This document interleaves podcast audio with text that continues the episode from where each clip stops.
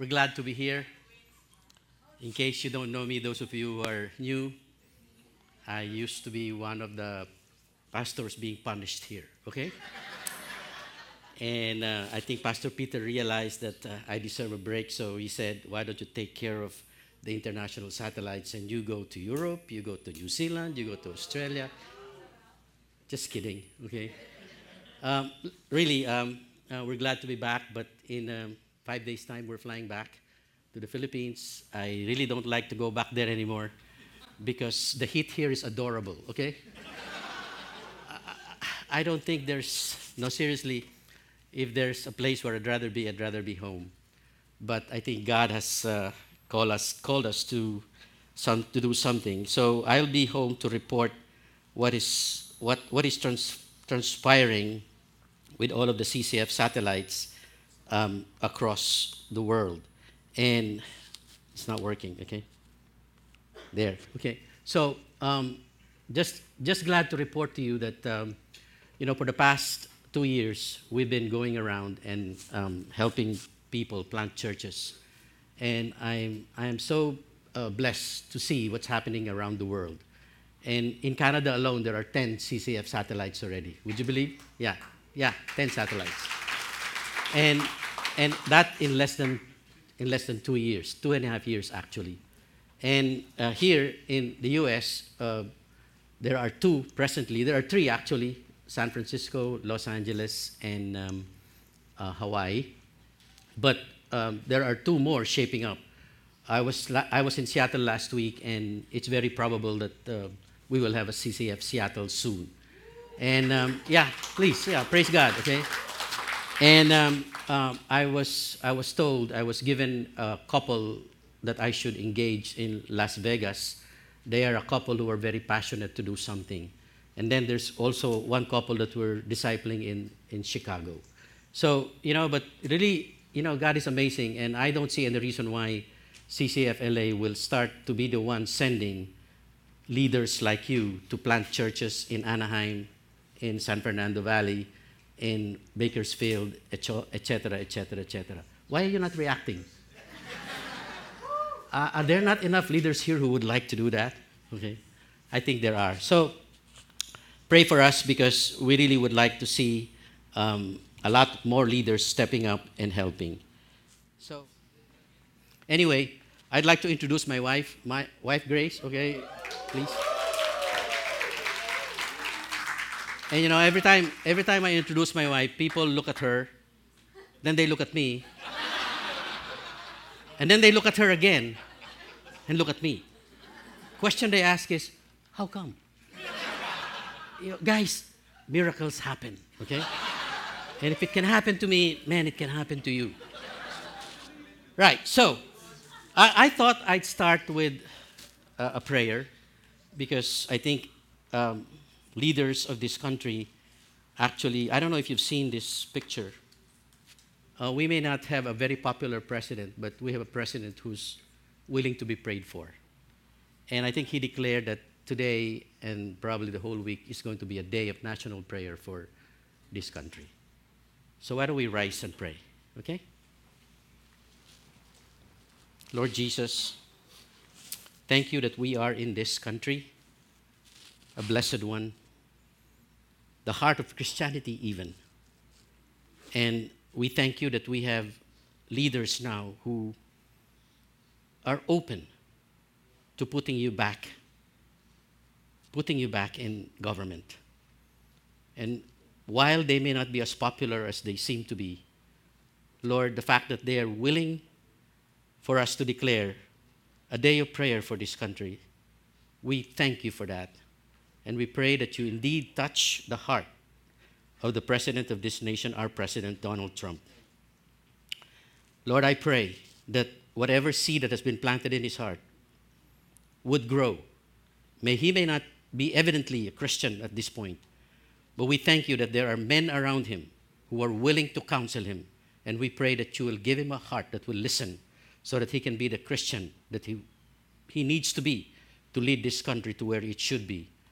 God, a God, uh, a country that trusts God in everything.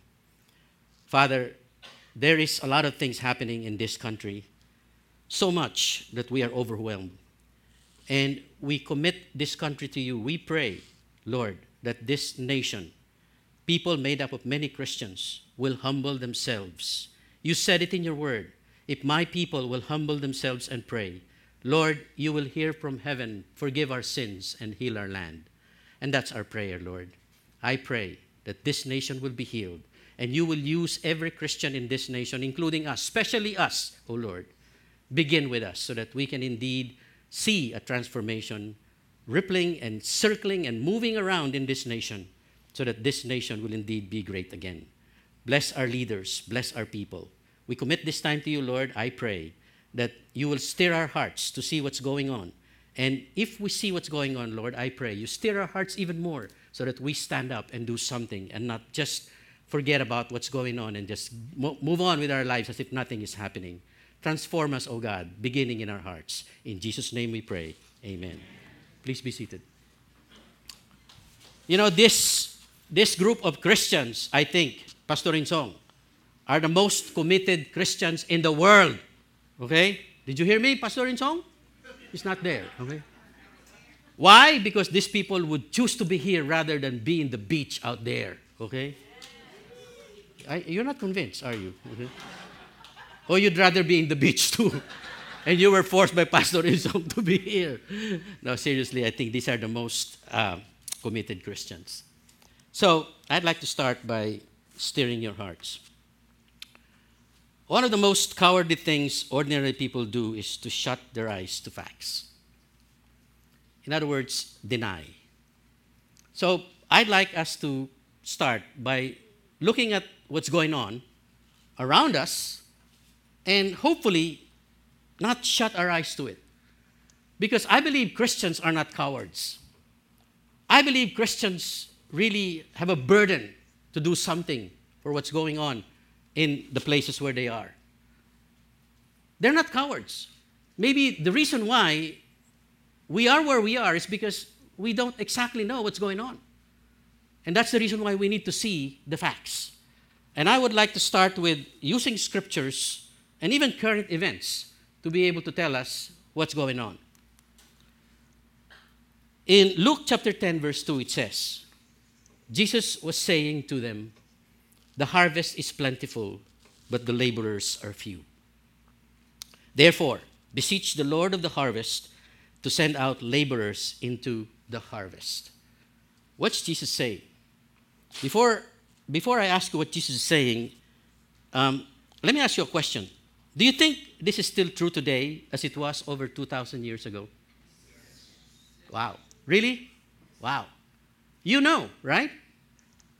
The problem is not the harvest. Look out there. There are so many people searching for answers. There are so many people out there ready to hear the gospel. They're looking all over the place. But you know what the problem is, according to Jesus? The laborers. They are few. Whoa. And then Jesus said, Therefore, you guys pray that the Lord of the harvest will send out laborers. So, what was true 2,000 years ago is still true today. I believe. Say amen to that. Amen. Guys, we need laborers, and they are few. And today, the laborers are still few. Many are not willing. Worse, many are not qualified. Two reasons. One, many are not willing to get out of their comfort zone. And for those who are willing, they're not that qualified to make a difference. So, another verse. Therefore, since we have so great a cloud of witnesses surrounding us, let us also lay aside every encumbrance and sin which so easily entangles us and let us run with endurance the race set before us, fixing our eyes on Jesus, the author and perfecter of our faith. What is, what is the exhortation here? Very simple. That we need to pray, so meaning there are many laborers who are entangled with sin, and that's why they're not qualified. Meaning, many Christians today are encumbered. Many Christians today are, are entangled with sin, which we call, in simple terms, disobedience. Many of us are like that, and we're not aware of it. And I think it's time to really call a spade a spade. And we need to pray, guys. We need to pray for qualified laborers who are not encumbered and entangled with sin. Hmm. Another verse. Therefore, I, the prisoner of the Lord, implore you to walk in a manner worthy of the calling. What's our calling? We're called Christians. We're called to follow Christ. But are we walking in a manner worthy of the calling with which you have been called? You answer it. Qualified laborers are those who walk worthy of their name, Christians. Worthy of the name, Christians. Another verse. For though by this time you ought to be teachers, you need again for someone to teach you elementary principles of the oracles of God, meaning the Word of God. And you have come to need milk and not solid food. For everyone who partakes only of milk is not accustomed to the word of righteousness, for he is an infant. But solid food is for the mature because of practice. Have their senses trained to discern good and evil. Point practice is required to become mature, qualified laborers. Many Christians remain infants because they do not practice. Practice is required. And you know what practice is? Make disciples. You know, I keep talking about this key two words make disciples. It's right behind me. This is who we are, and that's what we stand for. And until we see the significance of what this is and how it is connected to the issue of the day, we will never be able to say, say, now it's time for me to make disciples. Another verse, the famous one. If practice is required, this is the verse make disciples. You're familiar with it, and I'd like to submit to you that it's very simple. Qualified laborers are disciples who make disciples. So if we are going to pray for laborers for the harvest, hey, we need to pray for disciple makers who will make disciples who will make disciples, who will make disciples. That's the key. So, I entitled my message this morning, Wanted Radical Christians. Because the laborers who are qualified are the radical Christians. Oh, there is such thing as a radical Christians? Oh, yeah. As a matter of fact, the only Christian that there should be should be radical. And I'll talk about that more. Radical Christians are made, they're not born. Radical Christians are made, they're not born. Radical Christians are built up, they're not born. You just don't wake up a disciple maker. You don't just make up a Christian. No. You were born again, but you have to what? Be built up to become a radical Christian that you need to be. I need help on this expression by G.K. Chesterton. And I need a very good English philosophical guy to interpret this. Who do you recommend? Timmy? Timmy? Siguro Timmy, mas magagaling, ano, okay? O si Ike kaya, si Ike. Okay, let me call Ike, Ike, Ike. O, o George. Oh, George. Okay, George. You know, he, here, is, here is a deep expression of G.K. Chesterton a well known leader, uh, uh, a, a very spiritual person, and a teacher. He said, Christianity has not so much been tried and found wanting as it has been found difficult and untried. I read this 20 times. I still could not get it. Okay? I mean, man, these guys really speak deep English. But I think George will be able to interpret it for us. Okay, George? Give a shot, George. What is, what is G.K. Chesterton saying? Christianity has not so much been tried and found wanting as it has been found difficult and untried. Si Maribik na lang kaya, okay? Uh, George? Go ahead, George.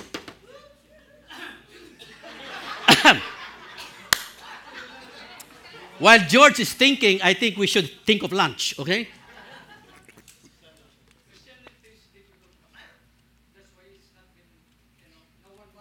Oh, very good. You agree? Ah, see, so I told you, he's a leader, ready to lead another CCF satellite somewhere there, okay? Woo! Okay. You know, this is this is sad but true. Okay? Paraphrase. While Christianity is the answer to the present social disorders, it is not proving so because it is not practiced truly and fully. Guys, look around you. The social problems we're seeing today, all of the issues we're seeing today teenage pregnancy, drug addiction, juvenile delinquency, name it. They are all, okay, spiritual in nature. If we want to solve this problem, the solution should be spiritual.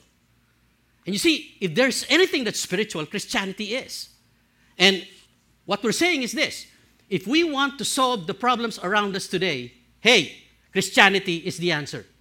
The problem, though, is it's not proving to be so because the Christians are not practicing it truly and fully. Do you understand what I'm saying? This is really sad but true. No wonder, okay, leaving the church today the young people, the millennials, are living the church today in droves. And everywhere Grace and I go, every time we see young people, we are, we are excited. Because when we see exci- young people in the church, we know that this church is going to be healthy and it's going to last. But you go to other churches, promise, if you go outside and look at all the big church buildings, try to go inside, and what you will, what you will see is just you know, a bench full of people, and most of the people there are what? Like me and Pastor Insong, geriatrics, okay?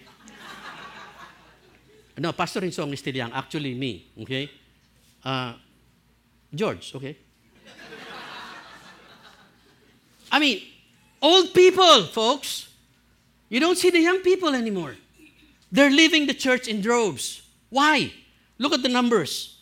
The millennials, born between 1980 and 2000, if you are age 18 now or 17 and you're probably age 35, you're a millennial. Okay? And you know, according to this, they are the, they are the biggest segment of the de- demographics, but they are the least religious in the American history. Look at them. 65% rarely attend church. They don't care about church. It's not relevant. They say 70% say church is irrelevant.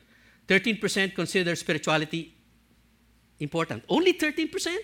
Yes. What are they focused on? They're focused on 84% of them are focused on job success. My goodness, no wonder the young people are not here. I mean, not in this church, but you go to many churches, they're gone. They're leaving the church in droves. I submit to you, they're going away. Now, why is that? Very simple. The reason for that is because, folks, um, we are losing our children right before our eyes. And the reason for that is because there's little Christian influence they see at home and in the church. Of course, that's not true here in CCF. Of course, we are the exception. Okay? Uh, I, I hope not, okay? I hope we're stirred up to see that what is true out there can be true here, and therefore we need to do something about it. So here is a picture again. While Christianity is the answer to the present social disorder, it is not proving so because it is not practiced truly, fully, and radically. Wow. So I introduced the word radical again because that's what I'm going to talk about. There is a great lack of good Christian witness and influence out there. Why? Because many Christians are not transformed. Ouch. Many Christians only like to go to heaven but they don't like to change while they're here. Many Christians remain spiritual infants. Many Christians don't like to change because change is painful.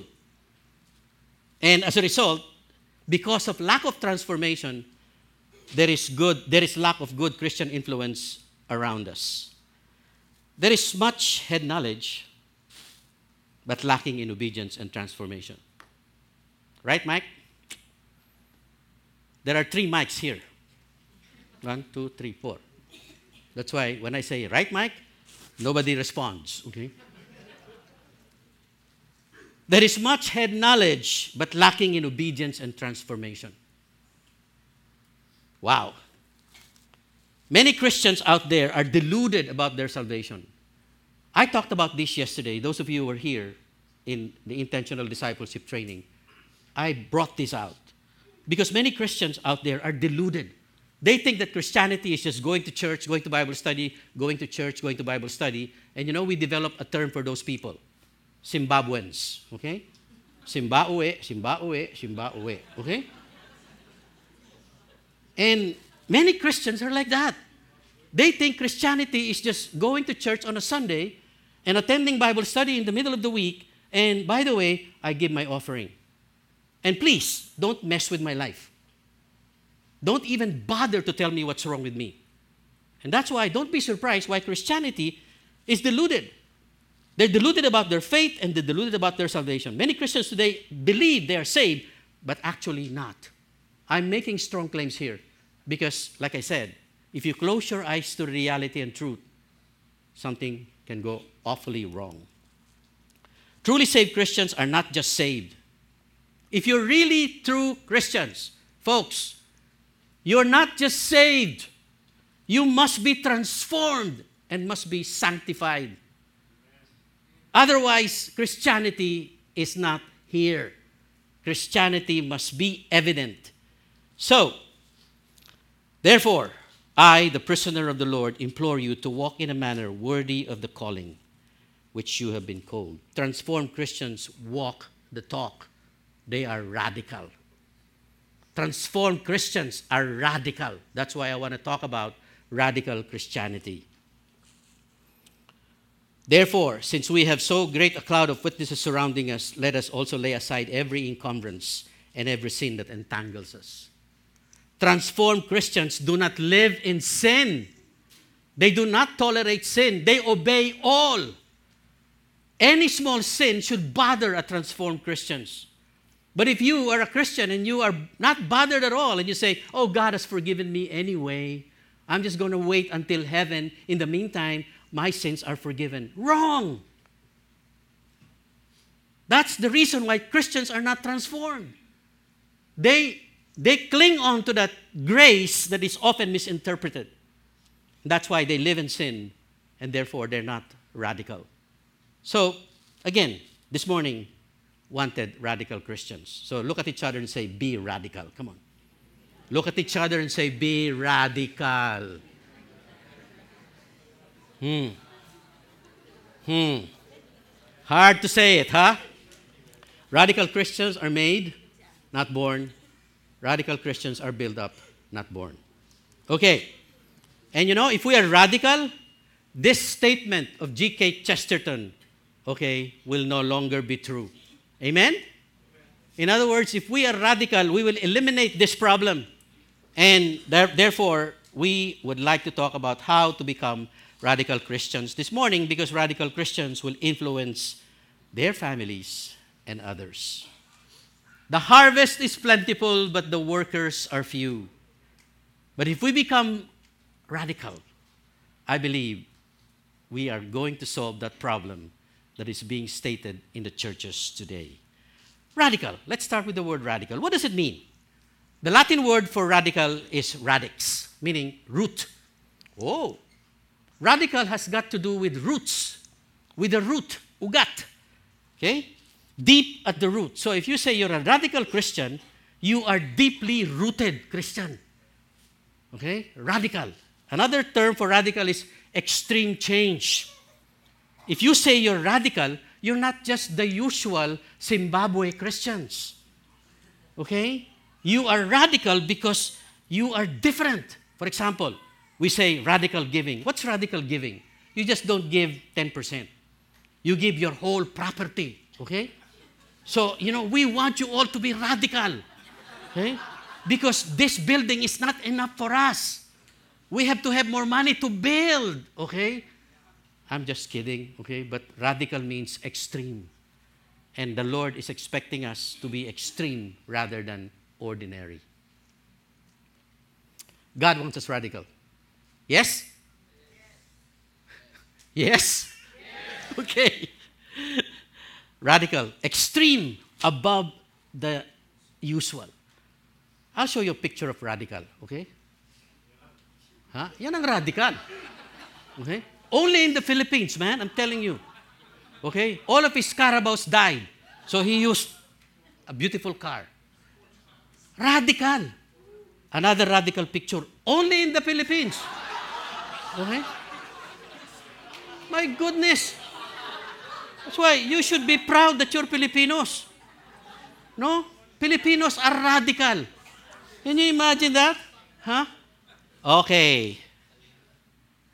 Joke. Radical, deep, extreme Christians. What are they?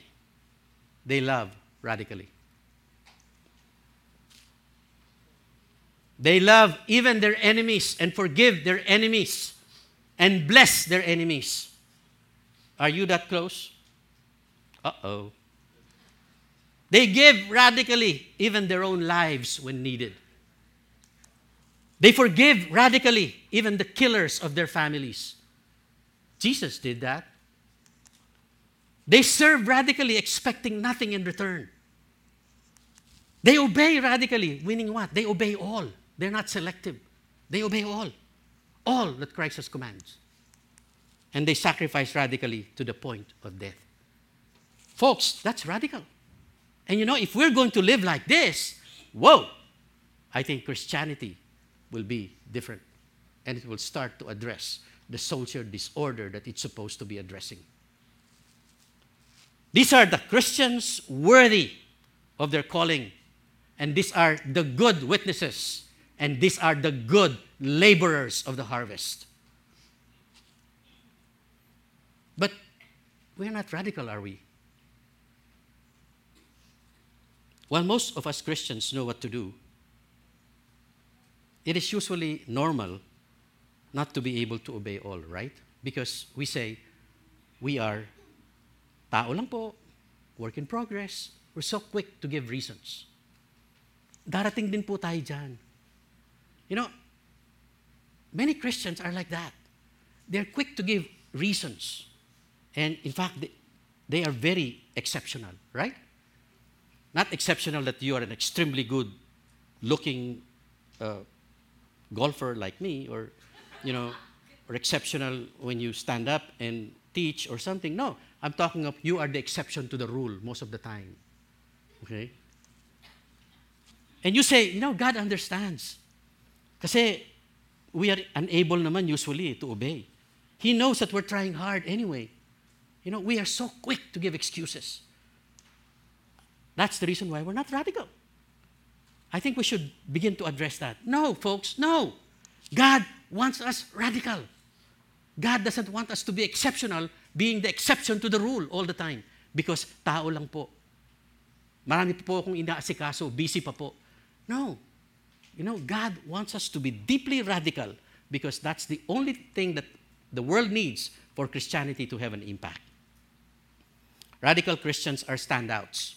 They stand out. They're above the normal Christians. Radical Christians are obedient most of the time, if not all the time. Obedient to all. Radical Christians are living like Jesus lived.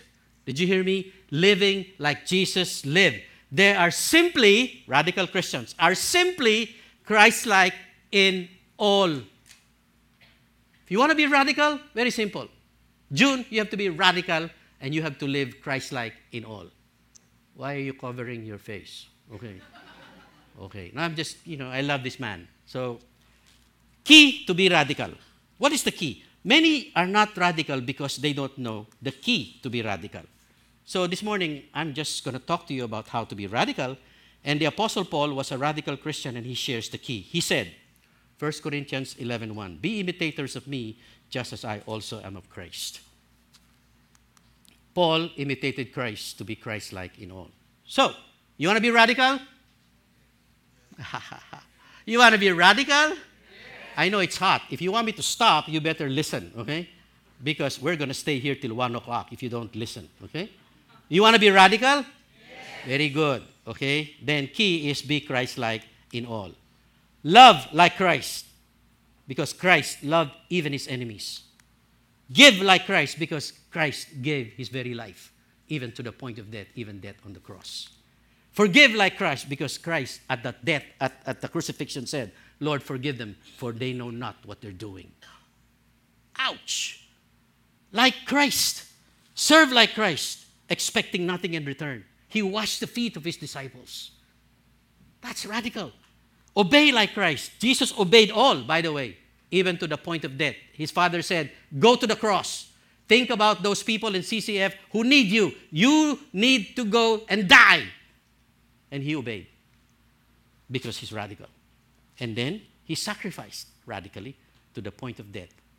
He was nailed to the cross. This statement will no longer be true if we are Christ like. Amen? This statement will cease to exist. In fact, I can cross it out. G.K. Chesterton, you're wrong. Because beginning today, our Christians will become so Christ like, this statement will no longer be true. You know, there were two Christian ladies. Um, they were fighting over a Louis Vuitton bag in a shopping center.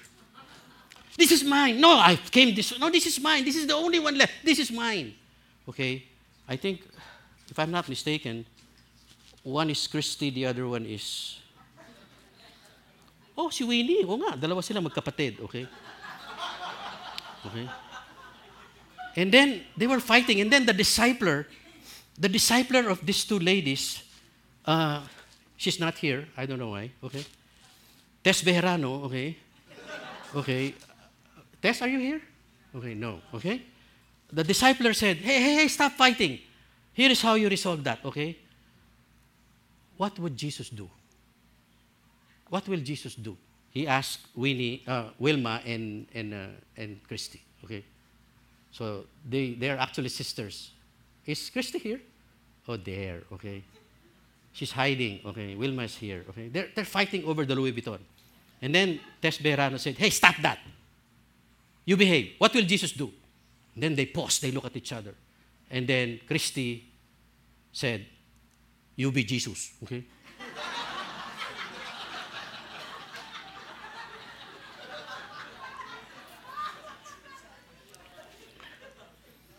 CCF, let's be Jesus. Okay? Let's be Jesus. Actually, let's be like Jesus to be radical Christians who are good witnesses. Oftentimes, we don't want to be Jesus because being Jesus means letting go of the Louis Vuitton and letting the other enjoy it. Being Jesus means being comfortable and not being, uh, being, being, being distressed and being put in a position of being what? Uncomfortable. Many times we don't like that. And as a result, we don't become radical at all. Radical Christ likeness is God's predestined purpose for Christians. Did you hear me? God saved us for nothing else but to become radical. And I, I, I clearly see that in Romans 8:29. For those whom he foreknew, he also predestined to become conformed to the image of his son, so that he would be the firstborn among many brethren. Guys, God saved us to be Christ-like, period. Radical. What's radical? Be like Christ. And what is the will of God for us according to Romans 8:29? He saved you and me to become Christ-like. And if we are not becoming Christ like, I don't know, are we saved? I will repeat if we're not becoming Christ like, maybe we're not saved because the Bible is very clear. He predestined us to become conformed to the image of His Son if we are saved. So He saved us to be Christ like radical, and that we must be. No more, no less. So, how do we become radical Christians, Christ like indeed to the root? First, know what Christ likeness looks like and then measure it. Here I go again. I keep repeating the same thing over and over because many Christians miss it. If you want to become Christ like, you better know what Christ likeness looks like. Right, John? Otherwise, if you take a look at each other and say, be radical, what does it mean? Be Christ like. What does it look like? I don't know. So from now on, if you want to be radical, make sure that you understand what radical means. You better know what Christ likeness looks like, and we're going to talk about that. Second, cultivate Christ likeness by knowing the roots of Christ likeness, to seek it, to cultivate it, and to pursue it. So, let's talk about the first. What Christ likeness look like, then measure ourselves against it. Okay? I submit to you there is a picture of Christ likeness. And I ask every one of the people that we're discipling to memorize this. I know many of you know this already. But I just would like to bring it home over and over again.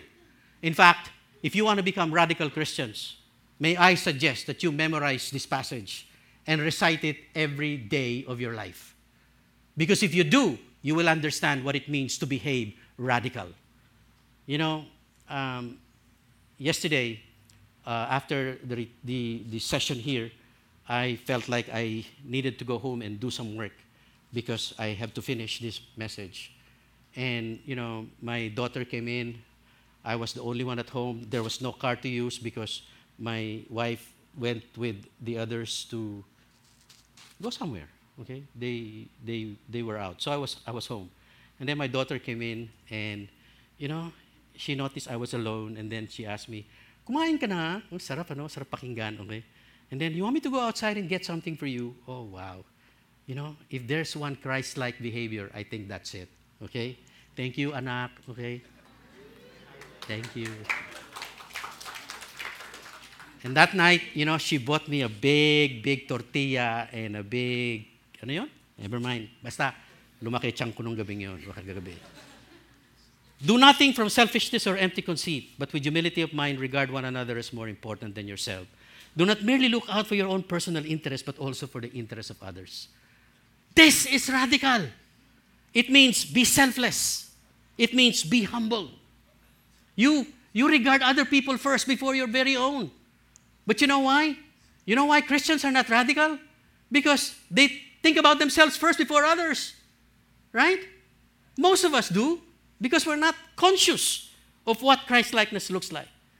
But beginning today, ladies and gentlemen, if we're going to become the radical Christians that we ought to be, believe me, okay, you have to look at the person next to you and say, You are my priority, and I'm going to look for your interest. Later, there's two lechons downstairs, okay? We will see who is radical, okay? We will see who is not radical, okay? And believe me, if we're all radical, that those two lechons will not be touched. Okay? Ha ha ha ha. Okay? Testing, testing number one. Okay? So, continue. What does Christ likeness look like? Have this attitude in yourself, which was also in Christ Jesus, who, although existed in the form of God, did not regard equality with God a thing to be grasped, but emptied himself, taking the form of a bondservant. And being made in the likeness of man, and being found in the appearance as a man, he humbled himself by becoming obedient to the point of death, even death on the cross. This is what we call selfless humility to the point of death. You know what Christ likeness looks like? Selfless and humble. Period. Okay? It is not how, how, how big you give to the church. It's not how often you attend your D group meetings. It's not how often you come here and sing to the Lord. No. It's how deeply rooted, selfless, and humble you are. Until then, believe me, you don't understand what being radical and being Christ like means. Now, this is impossible, folks. To be selfless and humble is easy? No, it's impossible. But let me tell you something that's the reason why it's only given to the Christians. Because if you're a Christian, you have a power within you to be able to do the impossible. I never understood this. God, you want me to regard other people first? Yes, because Danny, I did that for you. Whoa, okay, but this is impossible. I know. That's why I gave you the Holy Spirit to be able to do it. Whoa, I said, no more excuses, Lord. I'll do it. I'll practice it. I want to be radical. This is what it looks like. So, this has a purpose. Later on, we will crucify you one by one, okay? Anyone who would like to become radical, please step forward. We will crucify you. I'm just kidding. The cross is a symbol of what? Selfless humility. This is Christ likeness and this is radical. The question are we this? between you and God. I think it's about time to say, enough is enough. The harvest is plentiful, but the laborers are few. You don't even have to look far. Look within your family. In the family, the harvest is plentiful, believe it or not. The problem is we're not impacting this because we're not radical. We're still untransformed. And they see us as what? Hypocrites. You know, I'm not here to give a good message, I mean, a, a comforting message. I'm here to stir people up because, like what the statement says, if we don't see what's going on, we will never be able to address the issue. So, how can we become radical and Christ like, therefore? We now know what it looks like selfless and humble. Look at the person next to you. Selfless and humble? No, don't, don't look at him. You ask the person next to you, Am I selfless and am I humble? Come on. Come on, come on, come on. And then the other person, No, you're not. Okay? You know, it's about time. You know, it's a hard reality to face. Why? Because we're naturally selfish, we're naturally proud. Number two, number two, cultivate Christ likeness by knowing what the root of Christ likeness is, to seek after it and to cultivate it. Know the root of selfless humility. You know what the root of selfless humility is? You know, first, I would like you to know that humility has nothing to do with self. Anything that has the word self in it is bad. Selfie. Patay kayo, okay? Anything with self is not good. Selfish. Self righteous. Self will. You know, these are all good in the human world, right? It's my self will. I am self seeking. I am self established. I'm self made. Ang daming ano, puro self. You know, but in reality, that is drawing you farther away from being radical as a Christian and making you more like the world, carnal. Sad but true. This is the issue. First, know that it's got nothing to do with self. Okay? What? Know who you really are versus who God is and who Jesus is. Did you hear me? You got to take a look at yourself and say, Who am I? versus that God and versus this Jesus. We sang good songs today. Jesus, you're all I need. Jesus, you're enough. You know, we sing it with all of our hearts. But do we really mean it? You know, do we know who you are versus that person that you're singing to?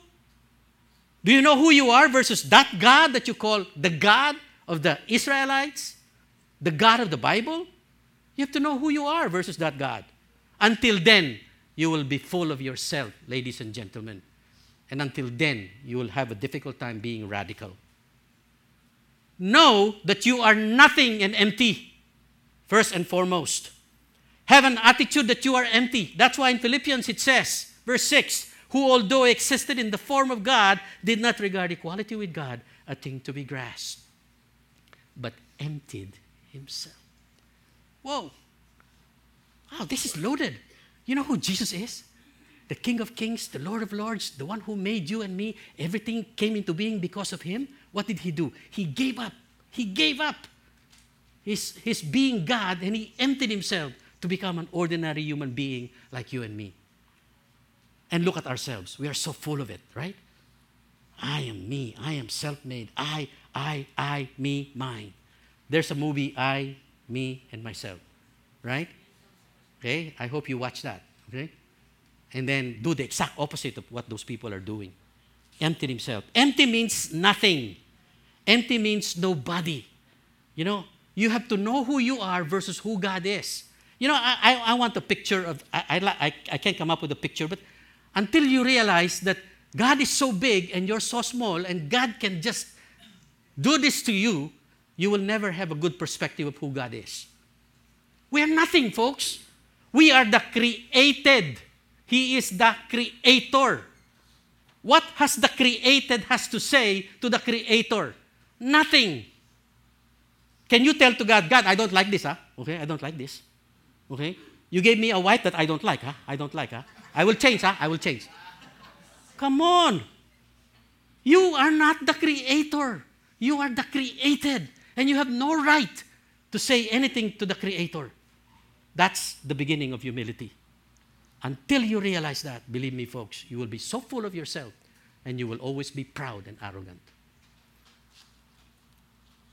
Know who you are against Jesus. Simply, it's like this versus God and versus Jesus. Versus God, you are nothing, He is the creator, you are the created. Versus Jesus, you are the sinner and the offender, and He is the forgiver and the Savior. Hey, guys, let me start this way. The root is to know that only Jesus can save you from your sins. The root is Jesus is the only Savior that you and I can have. Until then, you will not be saved. And until you are saved, you will never become radical Christians. And I know in my heart, many Christians believe they're saved. But you know, because of the evidence that they walk around behaving not like Christians, I really doubt if they really understand the gospel. And that's why I want to take this, this, this, this point I'd like to share with you God's spiritual laws again. They are clear, directly clear about this that Jesus is the only one who can save you from your sins, and therefore you make him as your Savior. Until you understand this fact, we will never become radical. God's spiritual laws are very clear. By the way, you, there are many laws. There are the law of the land, and there are natural laws. But there are spiritual laws, by the way. And many, many, many people, including Christians, they respect the law of the land more than they respect the law of God. Okay? You guys, you guys are very aware that if you run 70 on a 50 stretch, you'll be arrested by the police. And if the police flags you down and you say to the police, but officer, I did not know, okay? I did not know your law. What will the police say? Oh, you're excused. You're not. Ignorance of the law does not excuse you. That's why all of us, every time we go around, we are so serious about following the natural, the, the civil law. Okay? And there are also natural laws, by the way. And we respect the natural law. How come the maker of the civil law and the natural law we don't even respect? God. God has spiritual laws. And his spiritual law says you need only to commit one sin to go to hell. Yeah. Okay? Guys, you have to understand this. He gave a law. One sin, you go to hell. Romans 6.23 and Revelations 21.8. In fact, in Revelations 21.8, he says, you lie, just being a liar, you go to hell. Now you say, I don't like that law. Okay, question, will you be excused? Louder. No. no. I want you to understand that. The sooner you know the spiritual law of God, the more you will respect it and the more you probably will call Jesus to save you. Number two, this sin problem must be solved. All of your sins must be forgiven to avoid hell. How? Hebrews 9:22. John 14:4. Jesus said, "I am the way, the truth, and the life. No one comes to the Father except through me." And in Hebrews, it's very clear why Jesus is the only one who can save. We can solve the sin problem. You want to go to heaven? Eliminate all of your sins. How? By believing that Jesus is the one who shed his blood. Because without the shedding of blood, there is no forgiveness of sin. Spiritual law number two. Spiritual law number three. Believe Jesus is the only one who can save you and ask Him into your life as your Savior and Lord. John 1:12. To those who receive Him, He gave the right to become children of God. Folks, you will never be radical until you understand the gospel. That's why I'd like to stop at this point in time. Enough is enough. If you have not seen yourself being transformed, becoming more and more like Christ, folks, maybe you never understood the gospel in the first place. Maybe you need to understand that you are a sinner and one sin, you go to hell. Maybe you need to understand that you need Jesus to save you because Jesus is the only one who can eliminate all of your sins. Maybe it's about time you say, Jesus, I want to understand. I want to stop being ordinary and I want to become radical because I want you. And I'm beginning to understand that I cannot save myself and you are my Savior. I'd like you to bow your heads right now. Come on, please. Bow your heads if there's an opportunity for you to ask, because I've done this many times as a Christian, until you are saved, until you are a Christian, you will never be able to experience the radical Christian life. Say this to yourself Lord Jesus, I'm a sinner. Now I know that only one sin, I'm going to hell. I will not reject this. Now I know that you are the only solution to my sin problem because you went on the cross to die for my sins. I want to be radical, Lord. I want to have that power, and I don't want to go to hell. I want all of my sins forgiven. And Lord Jesus, say this come into my life. I believe in you as my Savior and my Lord because you said so. And I need you to transform me. I need you to make me born again so that I can become the radical Christians that I need to be. Lord Jesus, come into my life. Make me the kind of radical Christians that I need to be. Amen. If you pray that prayer, nothing, nothing wrong, believe me. In my Christian life, I probably prayed many times because I wanted to be sure. I just didn't want to assume that I'm saved. I wanted to be sure that Jesus is really in my heart because I understand. And when you understand, believe me, with Jesus in you, you have eternal life and you are going to heaven and you're born again. And this will now be true. What is going to be true? Those whom He saved, He also predestined to become conformed to the image of His Son. Wow, now I can claim this. Now this will happen to me. And Lord, say to the Lord, Lord, make this happen to me because I am saved. This is radical. Jesus is not only Savior, He must be Lord of your life, meaning He wants you to obey all of His commands. God's appointed way to make Jesus our Savior and Lord, to be Christ like in all, is to make disciples. So, I'll end with this. Wanted radical Christians. Radical Christians are made, not born. Radical Christians are built up, not born. What is missing? To make radical Christians, to build up radical Christians, we need disciple making. What is missing is the making and the building up of radical Christians. And making disciples is the means to build and make radical Christians. No other way, folks, except this command behind me. Making disciples is the means to build up radical Christians. Making disciples will deepen and grow our Christ like selfless humility, the roots. Making disciples is the practice which every Christian must do daily to develop the muscles of radical Christianity. Let me make myself clear. If you want to do something for yourself, like lose weight, you see a picture of what your weight now is big to what your weight in the future is. You see a vision, right?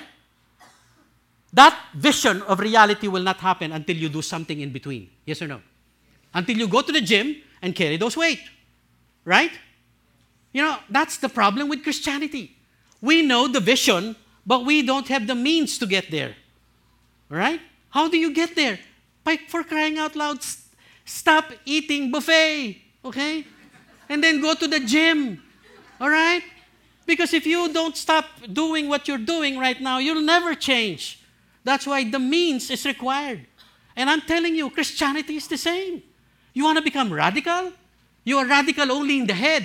You're never radical in practice because you don't have the means to be able to do it. And I submit to you, if you need the muscles, okay, if this is radical Christianity, those muscles, those, those big, big six pack, you need the weights. And weights is making disciples. You understand what I'm saying? Until you make disciples, you will never have the muscles. You know, every time, every time I go into a, into a, a great service of Pastor Peter, Pastor Peter says, Hey, love your enemies, forgive your enemies. You know, after the message, I am, I am so touched. I am so, wow. I said, Lord, I'll forgive my enemies. But when I realize who my enemies are, I drop it. you know why? Because the commands of God are radical. The commands of God are like 2,000 pound weights that He wants us to carry. And here we are, we're so excited. Oh, I can do this, I can do this, 2,000 pounds. Uh, kayo na lang, okay? You know why? Because you never developed the small muscles in the first place. Simple, simple, simple, simple obedience. Like, you know, pray. Like, you know, um, uh, I say, you know, um, uh, be patient or um, do this, do that. You know, there, there, there, are no, there are no practice. Obey the small thing first before you can do and obey the bigger ones. And you know why? Because you're not into disciple making. The moment you go into disciple making, this will change. CCFLA, what is our mission? To honor God by making Christ committed followers who will make Christ committed followers. We're so focused on this command. Yet, many of us don't do it. Because we don't see the value. The value is very simple radical Christianity that will impact the people around you to change them and to change yourself. Oh, wow, I like that. Every member a discipler. EMAD, we call it. There you go. You want to realize EMAD? Hey, there's, a, there's the way. Pastor Insong place it. Every family a D group. You want every member of the Christian body to become disciples? Believe me, disciple your family, and every one of us in this community will become disciples. Without making disciples, there is not much Christ like witness. Without Christ likeness, we have little or no influence over the people around us, both Christians and non Christians, I submit to you. Little influence. This explains why the millennials are leaving. Let's put an end to this. Let's put an end to this. Let's put an end to this. Christianity is the solution, but it's not powerful enough. Let's make it powerful. Let's practice it. Let's live it out. And let's start with our young people here, okay? They you? Okay. Yeah, you. Okay. Okay. We, let's let's let's forgive him. He's lying, okay? You know, let's put an end to this, okay? Let's put an end to this. CCF Los Angeles, let's be intentionally, let's intentionally disciple our family, our very own families. Let's make every family a discipleship group. Okay? There are there are not many qualified Christians in the homes today to counter the tragedy that we see around us. What's the solution? Pray for more laborers. Pray for disciple makers. And if you pray, maybe God will speak to you. With EFAD, we will become radical Christians. But we cannot become radical Christians until we know what discipleship is. You have to understand that it's two-step process. Two-step. Until you do the two step, you're not yet making disciples. Number one, baptizing them in the name of the Father. That's making people saved. So, we cannot make disciples unless all of us here are saved. And I hope that when I ask you to review the gospel again earlier, you deeply prayed into your heart to accept Jesus Christ because that's just the first step. The more important step to me that I realize as a pastor that I have not done is number two teaching them to obey everything. You know why? This teaching them to obey everything is the key to transformation. If you're going to make disciples of your family, husbands, mothers, children, if you're going to disciple the family, you better be sure that there is transformation. And transformation begins by obeying all. And you know, for me, teaching them to obey all is the most difficult step. That's why I, I make an effort to explain this. You must obey, you must obey all first. And I was telling Mike yesterday, I'm going to tell Mike again Mike, you must obey all first before you can disciple Paula. Because you cannot tell Paula to obey all unless you obey all. Mike, am I clear? Okay? So, you must obey all first. Jesus obeyed all. That's why he expects us to do the same thing. Did Jesus obey all? Yes or no? Did Jesus sin? No, because he obeyed all. And believe me, he expects no less from us. I, see the, I show you the picture again. This is radical Christianity. This is making disciples, and it means obedience to all. So, what are you not obeying now? You know that. Between you and God, you know something that you're not obeying. It may be a simple act of forgiving someone, it may be a simple act of doing something small, but you're not doing it. Believe me, you're not developing the muscles. That's why it's very important for all of us to ask ourselves, the people around us. You know, we ask our children every now and then, How can I improve? What have I done wrong? How can I become a better Christian? That's the way to do it. Because if you don't ask, you will never know. And disciples, please tell your disciples. If they're not obeying something, tell them, hey, Jesus said, obey all. You need to obey. And if they don't obey, that's their lookout. That cannot go on, believe me. Exactly how does one teach others to obey all? I showed this yesterday. This is the way to teach others to obey all. Do you see this? Children close their ears to advice but open their eyes to example. You don't have to say da, da, da, da, da, da. No, just do it. Okay? And when you do it, people, your children, the people who, whom you are discipling will follow. I call this intentional disciple making. People can deny what you say, but they cannot deny what you are. Modeling is letting your actions support your words. Your living example establishes your authority. Ouch. Okay. As you model Christ likeness to others, you will surely become Christ like yourself. Discipleship begins at home. Picture your family now. You know, um, we encourage all our satellites now, every time you go to worship, family should sit together. Okay? You know, your children should be sitting with your parents. Look at them. Right now, they're separated from their parents. Okay? Um, I, think, I think we should put an end to that. Every time we come to worship, children stay with your parents. Or parents, if you they don't want to go, just sit with them. And if they go away, you follow them. Okay? Seriously. Okay? Because I think that's the way to start discipling, discipling the home. It begins at home. Disciple your family. Disciple your family. Be, la, be the Christ like radical family that God intended you to be. A selfless, humble family pleases God and glorifies God the most. Disciple your family, and you will be Christ like radical family God predestined you to be. Okay? Disciple your family how? If you're a Christian husband, if you're here, your husband. I don't have to ask you to stand up. Make a commitment. Disciple your family, your wife first, then your children. If you're here, you're a single mom, you're a single father. Hey, you can make disciples. Disciple your children. It's about time. If you're a single Christian and your parents are not here, disciple your parents. Disciple your siblings. How does that start? Very simple. Just pray, care, share. Just show them how to become a selfless, humble Christian at home. You know, establish the relationship. Many times we cannot share with them the gospel is because the relationship is broken. But how can you restore the relationship? Show them who you are first. Show them that you're a selfless and humble Christian, really ready to do the first move to restore the relationship. Christian husbands, again, disciple your family. First your wife, together, your wife, your children. You know, if you talk to your wife later and your wife reacts this way, okay, I suggest you spunk her, okay?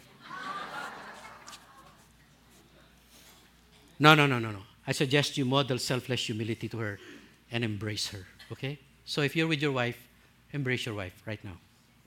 Okay? Ooh, ooh. Tell your wife, I'm going to disciple you, whether you like it or not. Now, those husbands who are sleeping, wake them up. Okay, wake them up. Okay, tell them, okay, you are supposed to disciple. Now, okay, dad, dad, disciple your children like a selfless dad. Because one day, your son will be Christ like, humble dad himself. Wives, submit to your husbands and help them model Christ likeness to your children. It's key Okay? It's very, very important that you do that. Now, how do we formalize this? We, we keep telling people, you need to formalize this, guys. Later, later, before you go home or tonight, you need to formalize this. Mike, Mike, formalize it. When you say formalize, formal, okay? You face each other and say, okay, enough is enough. I will disciple you. Okay? Pwede? Mike?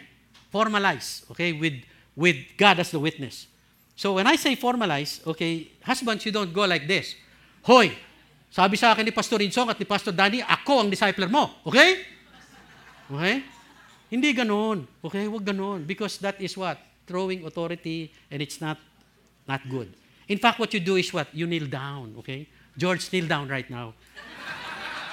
And go like this. Okay? Will you marry me? Okay? Again. Okay? No, kneel down and say, Dear, honey, I'm not a perfect husband, but I now understand what it means to make an impact to you and to our children. I want to disciple you intentionally from now on. Do that. And believe me, God will honor you. And wives, if your husband will do this, don't do this. Hoy! Mas marami pa kaya akong alam sa'yo. Hindi mo pa nga nababasa ang book of John? Tuturuan mo ko? Magbasa ka muna ng Bible, no? Okay? Please, don't react this way. No. In fact, embrace them. Yesterday, my wife shared this with the ladies. you know, in your hands lay the success of discipleship at home. So what do you do? Have tea with your husband. What do you mean tea? Okay? Well, at every opportunity, thank your husband for making the step to disciple you and your children. Amen? Okay? Wives, look at me. Will you do that? Huh? Wilma? Okay. Encourage. Encourage June all the time. Thank you, June, for stepping up. And then affirm. Well done. Well done. Wow. That was difficult. I saw that. But you know what? Thank you. Thank you for trying. And it's a blessing to us. Whoa! Believe me, transformation is in the offing. Wanted radical Christians. Radical Christians are made, not born. Radical Christians are built up, not born. So, let's make EFAD and EMAD will follow. CCFLA, will, we will surely be the radical Christians and the radical families and the church that Jesus will build. As CCF, as we make EFAD, every family a discipler, our assurance of Jesus, surely I am with you always, will be upon each and every one of us to be victorious and to make a difference. And with the presence of Jesus always with us, I submit to you, our families will surely become radical and humble.